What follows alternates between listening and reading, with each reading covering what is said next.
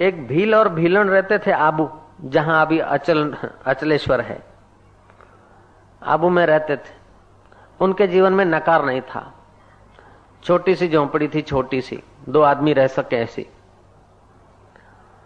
लेकिन साधु संत का स्वागत करते थे। अतिथि सेवक थे और अपने धर्म में अडिग थे।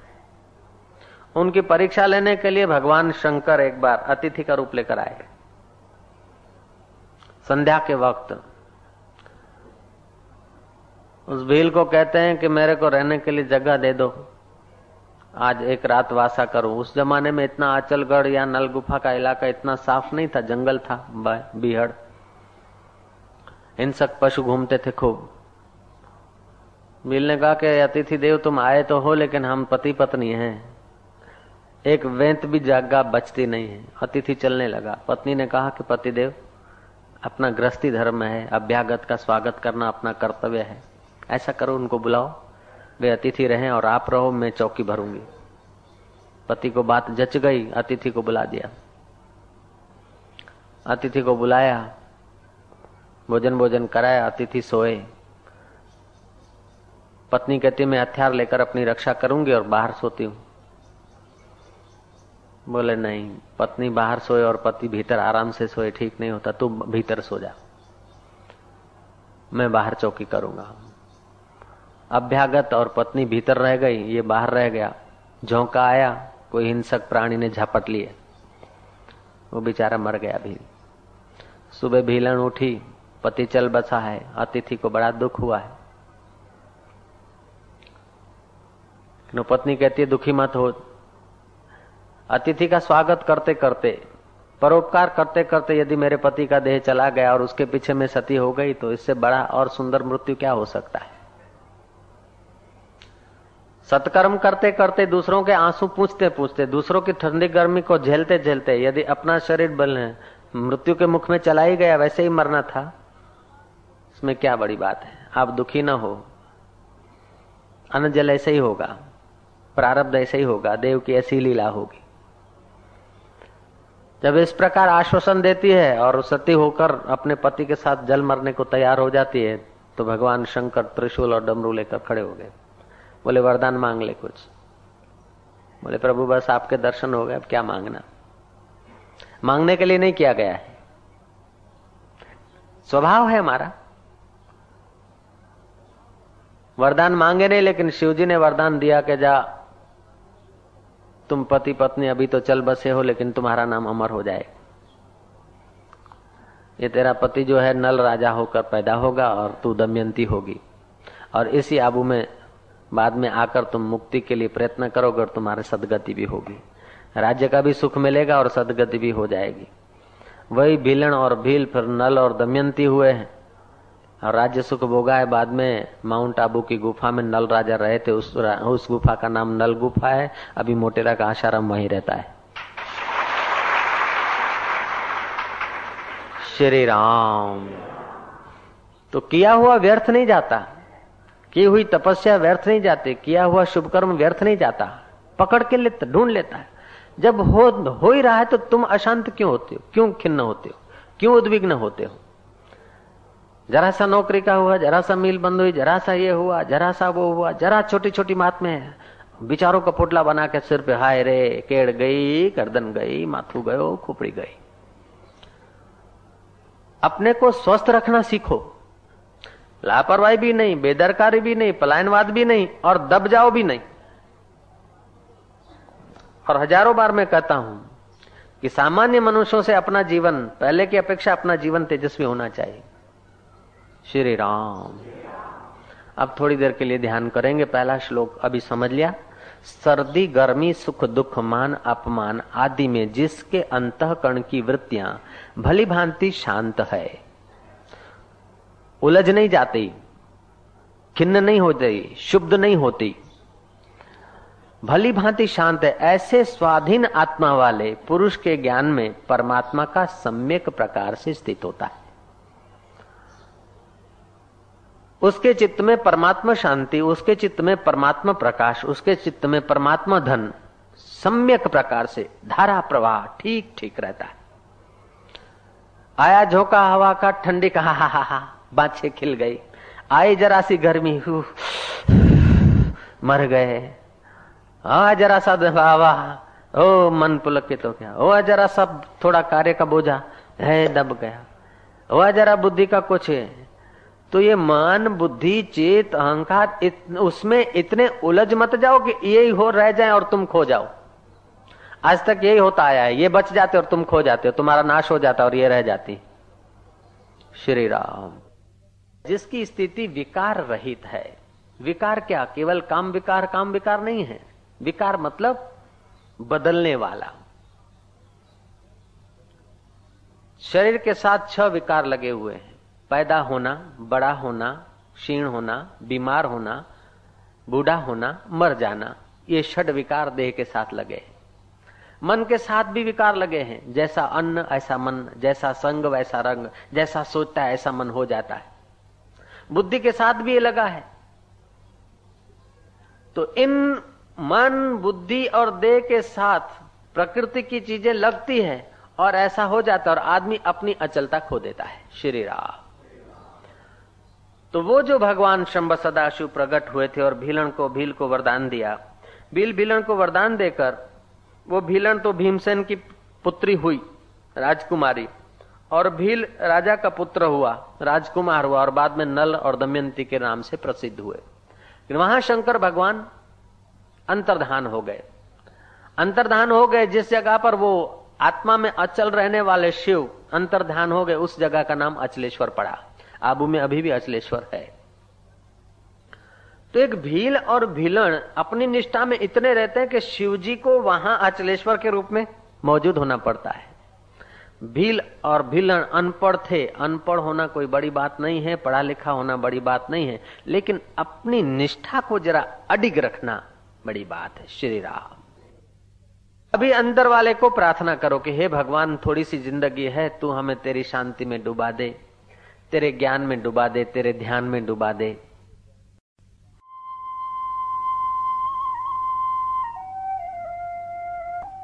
मेहरबान साईं जी, मेहर वसे पई। रग रग पवित्र थे पई। आहुक नाम का भील। आहुक भील अपना जीवन आहुआ पत्नी के साथ आबू की पहाड़ी में बिताकर अंत में दमयंती और नल के रूप में प्रकट होते हैं और जिस गुफा में रहकर आत्मज्ञान को उपलब्ध होते हैं, उस गुफा का नाम नल गुफा पड़ जाता है। छोटे से घर में, छोटे से परिवार में, छोटे से जीवन में जीने वाले लोग आहुक और आहुआ वीरसेन का पुत्र और भीमसेन की पुत्री होकर राजा रानी बनते हैं बाद में। राज्य अभिषेक हुआ है रा, राजा और रानी ने संसार के भोग भोगे हैं। वहाँ भी विवेक बुद्धि का उपयोग किया है अंत में। वो राजा। अबूराज की गुफा में आकर तप करता है। इस प्रकार वक्त बीत गया, सब स्वप्न हो गया, भील का जीवन भी स्वप्न हो गया। वीरसेन राजा का राजकुमार होना भी स्वप्न हो गया। विदर्भ नगरी का राज्य भी स्वप्न हो गया। आबू की गुफा में बैठकर साधना करना भी स्वप्न हो गया। वो शरीर की ठंडी व गर्मी में भी उलझ जाता है। मन के सुख दुख में भी उलझ जाता है। बुद्धि के हर्ष और शोक में भी उलझ जाता है। कृष्ण कहते हैं कि मेरा प्यारा भक्त, जो मेरे को मान्य है, वो उलझता नहीं है। जितात्मना होता है। प्रशांत होता है, ठीक तरह से अपने स्वरूप में शांत होता है। अपनी आत्मा में अचल होता है। जहाँ पर शिवजान शिव जी वरदान देकर अंतर्धान हो गए, उसी जगह का नाम अचलेश्वर पड़ गया। आबू में अचलगढ़ के नाम से प्रसिद्ध है वो जगह। जो छोटी छोटी बातों में चलित नहीं होता, प्राण तक दे डालता है।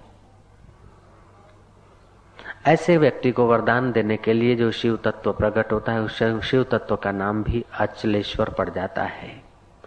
अचल व्यक्तियों का ईश्वर, अचलेश्वर। आहुक और आहुआ, भील और भीलन आबू की पहाड़ी में दिन बिताते हैं, लकड़ी करते हैं, दुख सुख झेल लेते हैं, अतिथि की सेवा करते हैं। अपनी निष्ठा से च्युत नहीं होते हैं। वे ही वीर सेन के पुत्र और भीमसेन की पुत्री होकर राजा रानी बनते हैं, राज्य करते हैं। विदर्भ नगरी का राज भोगने के बाद फिर आबू में आते हैं। आबू की गुफा में तप करते हैं, उस गुफा का नाम नल गुफा पड़ जाता है। कहा तो भील होना और कहा अभी तक नल गुफा प्रसिद्ध होना।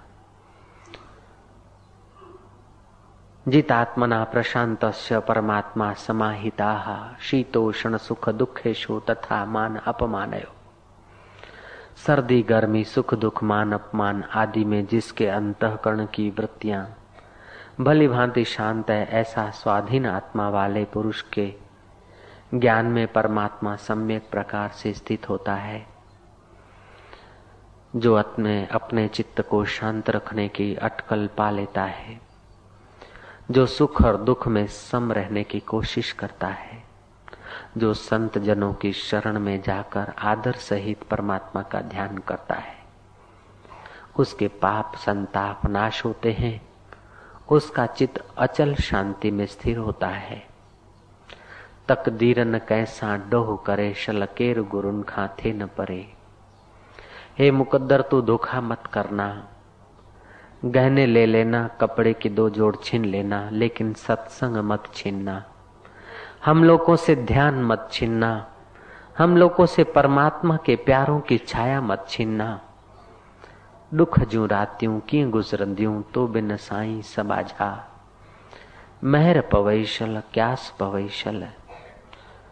बुडू तॾींदे इशारा, तिरकू तॾींदे किनारा। हे बाजारा साई, हे मीरा के कृष्ण, हे शबरी के राम, हे गोपियों के कन्हैया, तू हम पर कृपा करना, संसारी बातों में उलझ जाए। दुनिया के रिश्ते नातों में हम यदि उलझ जाए तो तू अपनी दया और करुणा करना प्रभु। अपने आत्मज्ञान का प्रकाश करना, तेरे प्यारों की छायों में भेजना। तूं पंहिंजे संतनि जे वेझो मूंखे मोकिलिजांइ मुंहिंजा साईं। संत शरण जो जन पड़े, सो जन उधरण हार। संत की निंदा नानका, बहिर बहिर अवतार। जेको जन्म मरण ते डरे, साध जिना की शरणी पड़े। जेको अपना दुख मिटावे, साध जिना की सेवा पावे। दुनिया में हर इंसान तुमसे मित्रता करेगा कुछ न कुछ लेने के लिए, लेकिन सदगुरु तुम्हारे से प्रेम करेंगे तो कुछ न कुछ देने के लिए। वे तुम्हें डांटते हुए नज़र आए भी तो भी। गलती से भी उनकी शरण मत छोड़ना भूल कर भी उनका दामन मत छोड़ना, क्योंकि वे तुम्हें परमात्मा के साथ मिला देंगे। संसार में बड़े बड़े सुख मिलते हों, फिर भी गलती से भी उन सुखों के पीछे मत पड़ना। क्योंकि उन सुखों में दुख छुपे हुए हैं, उन जीवनों में मौत छुपी हुई है, उन मित्रों में शत्रुता छुपी है। सच्चा मित्र तो तुम्हारा राम है, सच्चा मित्र तो तुम्हारा अंतर्यामी शाम है, सच्चा मित्र तो तुम्हारे दिल में छुपा है। बाहर के कुटुंबियों के लिए कूड़ कपट ज़्यादा मत करना, बाहर के लोगों को खुश करने के लिए अंदर वाले से धोखा मत करना। बाहर वालों से झगड़ने के लिए अंदर को अशांत मत करना, क्योंकि अंदर वाला तुम्हारा दिल भर सदियों से तुम्हारा इंतज़ार कर रहा है। शायद तुम अपने घर लौटो, शायद अपने दिल भर की ओर लौटो, शायद तुम्हारा चित्त शांत हो, शायद शीतोषण में तुम समान हो जाओ। वो बड़ा धैर्य वाला है, बड़ा धैर्यशाली है वो परमात्मा। तुम जन्मों जन्मों से उसकी और पीठ करते आए हो, लेकिन उस प्यारे ने कभी पीठ नहीं की। तुम उसे भूलते आए हो, लेकिन वो परमात्मा तुम्हें नहीं भूला है। तुम उसे पराया मानते आए हो, लेकिन उसने तुम्हें कभी पराया नहीं माना है। तुम अपने को उससे दूर करते आए हो, लेकिन उसने अपने से तुमको कभी दूर नहीं किया। तुम्हारी क्या मजाल है? कि ऐसे घोर अशांत युग में कि तुम्हें सतमार्ग पर प्रेरित कर रहा है। ऐसा कोई कर्म मत करना कि वो प्यारा रूठ जाए। ऐसा कोई धोखेधड़ी का विचार न करना जिससे वो अंतर्यामी तुम्हारा रूठ जाए। दुनिया रूठ जाए तो कोई हरकत नहीं। लेकिन ए मेरे दिल पर तू न रूठना। तू थंभो, तू थूणी, तू छपर आई छाव। आऊँ कुजाड़ो कहूँ सबकी मालूम तोखे। हे मुझा साईं, तू न रुस जा, तू न चुप थी जा। माँ तोखे चुप कराए, केड़ा सुख सुमंद मैं तुझे उठाकर कहा चैन से सो सकता हूँ? मैं तुझे पीठ देकर कहा जीवन जी सकता हूँ? है मेरे मालिक मैं दुनिया के व्यवहार में भूल जाऊँ तो तू अपनी करुणा करना। हे दया निधे प्रभु, तू भील, आहुक भील और अहुआ भीलन की भी तो रक्षा कर सकता है।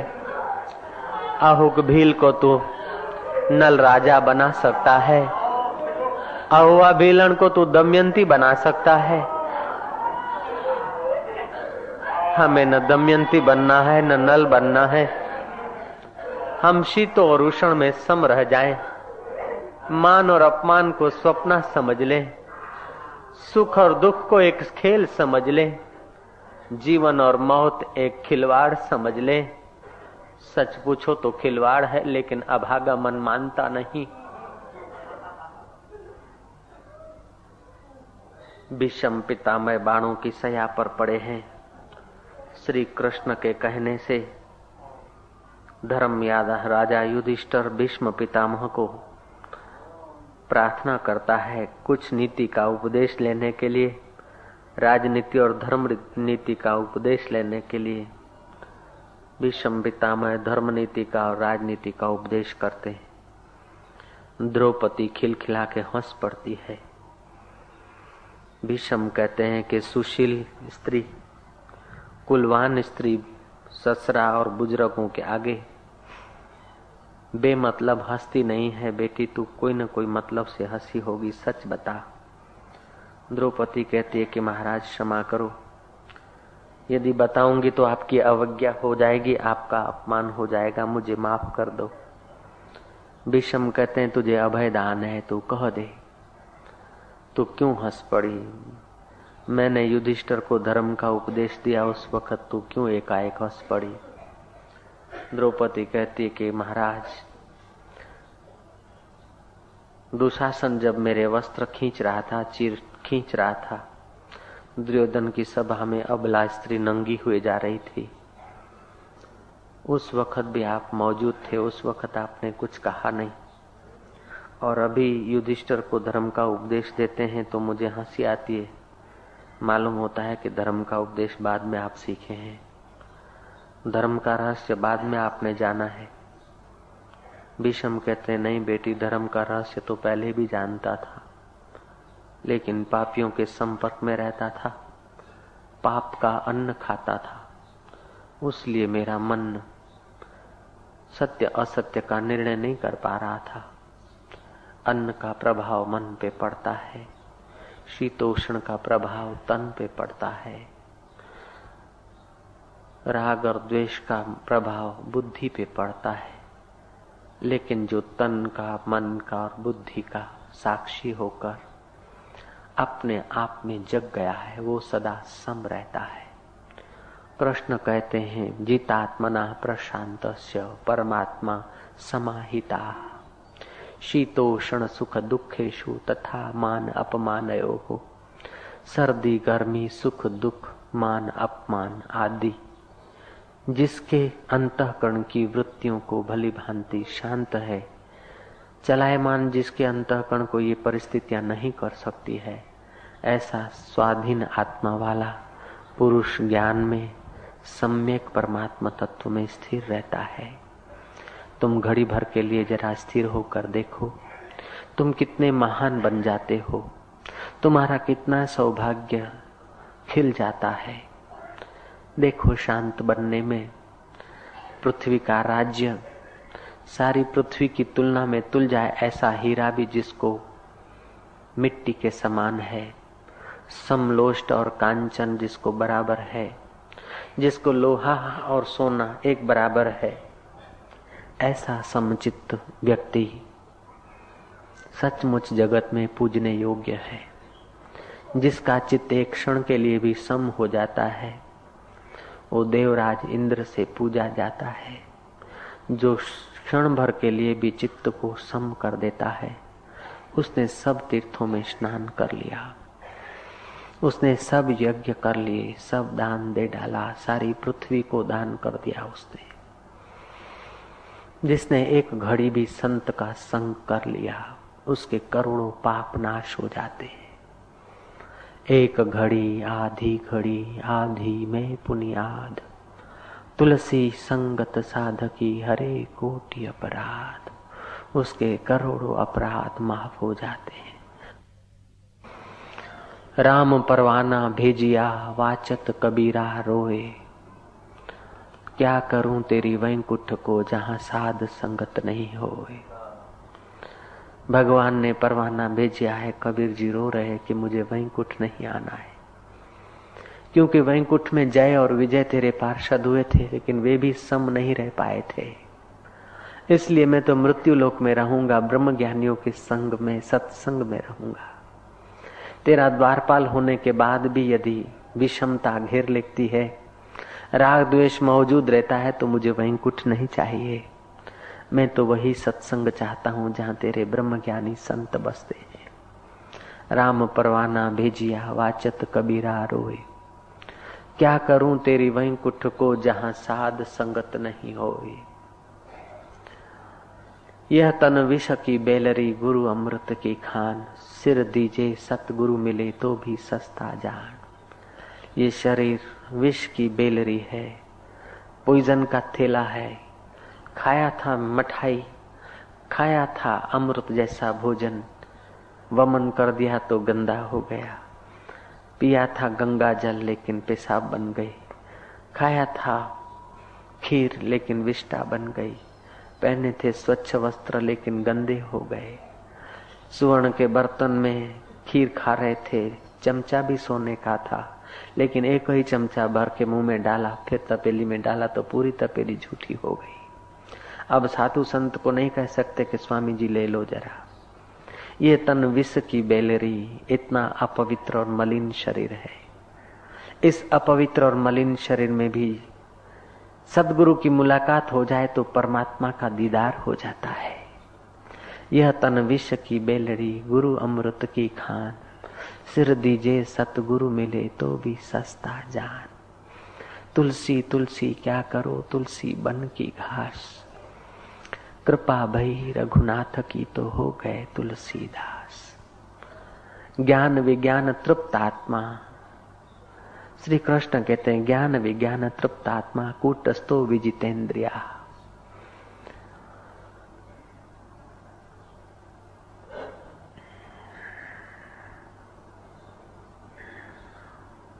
कूटस्थ शब्द बड़ा उपयोगी है। जैसे सोनार का एरण होता है, कुटस्थ है। कई प्रकार के गहने कूटे जाते हैं, उन गहनों को आकृतियाँ मिल जाती है। लेकिन एरण वही की वही अपनी महिमा में। एरण, लोहार की एरण अथवा सुनार की जो कुटस्थ है, कुट जो है, जिस पर गहने कूटे जाते हैं गहनों को तो कूटने का असर होता है, लेकिन जिसकी, जिसके सहारे कूटे जाते हैं, वो कूटस्थ जू की त्यों है। ऐसे ही तुम्हारा मन रूपी गहने बदलते हैं, तन के गहने बदलते हैं, लेकिन जिस कुट की सत्ता से बदलते हैं, उस आत्मदेव को अपना आपा समझ के जो स्थिर रहता है, ज्ञान विज्ञान तृप्त आत्मा कूटस्थो विजितेंद्रिया। जो जितेंद्रिय है। मन के कहावे में नहीं लगता, मन के लोभ में नहीं बहता, बुद्धि के चालबाजी में नहीं फंसता। आँखों की दृश्य इच्छाओं के पीछे पागल नहीं होता। कान को गीत सुनाने के लिए पागल नहीं होता। जीव को हलवाई की दुकान दिखाने के लिए पागल नहीं होता। लेकिन जो शरीर को जलाने के लिए खा लेता है शरीर को सुलाने के लिए सो लेता है। शरीर को ढकने के लिए वस्त्र पहन लेता है। ऐसा जो जीतात्मा है, वो जीतात्मा समलोष्टा सम कांचना उसके लिए लोहा और सोना बराबर है। पति पत्नी जा रहे थे। दोनों ज्ञानी थे। पति आगे निकल गया था, सुवर्ण की कुछ अशर्फियाँ पड़ी थी। उसको मिट्टी से ढकने लगा। पत्नी पीछे से आई, पूछा कि क्या कर रहे हो? बोले, इन अशरफियों को ढक रहा हूँ, शायद तू इनको देखकर प्रलोभन में न पड़ जाए, कहीं लोभ में न फंस जाए। अपने तो शरीर की कसरत के लिए काठियाँ करके आ जाते हैं, जीवन गुजार लेते हैं, मज़े से जी लेते हैं। धन बढ़ जाएगा, इच्छाएँ बढ़ जाएगी, रहन सहन आडंबर वाला हो जाएगा। जीवन बोझिला हो जाएगा, शायद तेरा मन इसमें बह न जाए। उसलिए इन सोने की मुद्राओं पर मैंने मिट्टी ढांक दी है। तब पत्नी कहती है कि, पतिदेव, जब सोना और मिट्टी एक ही है तो मिट्टी को मिट्टी से क्या ढांकना? जब सोना भी पाँच भूत है, मिट्टी भी पाँच भूत है तो मिट्टी को मिट्टी से क्या ढंकना? हमारा सुख तो आत्मा में है, सुख तो शरीर की मिट्टी में नहीं। इस मिट्टी को तख्त में बिठा दिया तो क्या है? इस मिट्टी को गहने पहरा दिए तो क्या है? इस मिट्टी को मिट्टी में बिठा दिया तो क्या है? आखिर ये मिट्टी बनेगा शरीर। हर काम का अपना वक्त होता है। हर कार्य अपने वक्त से होता है। माली सींचे, सौ घड़ा ऋतु आए, फल होए। वक्त बीत जाता है और आदमी काम नहीं करता तो उसे पश्चाताप करना पड़ता है। पथिक को चलना है तो चल डाल। दोपहरी हो जाएगी, दिन तप जाएगा, फिर चलेगा तो प्यास। और गर्मी तुझे परेशान करेगी। ऐसे जीवन ईश्वर की ओर चलाना है तो तू युवा अवस्था में चल डाल। मीरा चल दिया था पहला चल दिया था, ध्रुव चल दिया था सुकरा चल दिया था, मोहम्मद चल दिया था, आहुक और अहुई, भील और भीलन चल दिए थे। तुम भी चल डालो।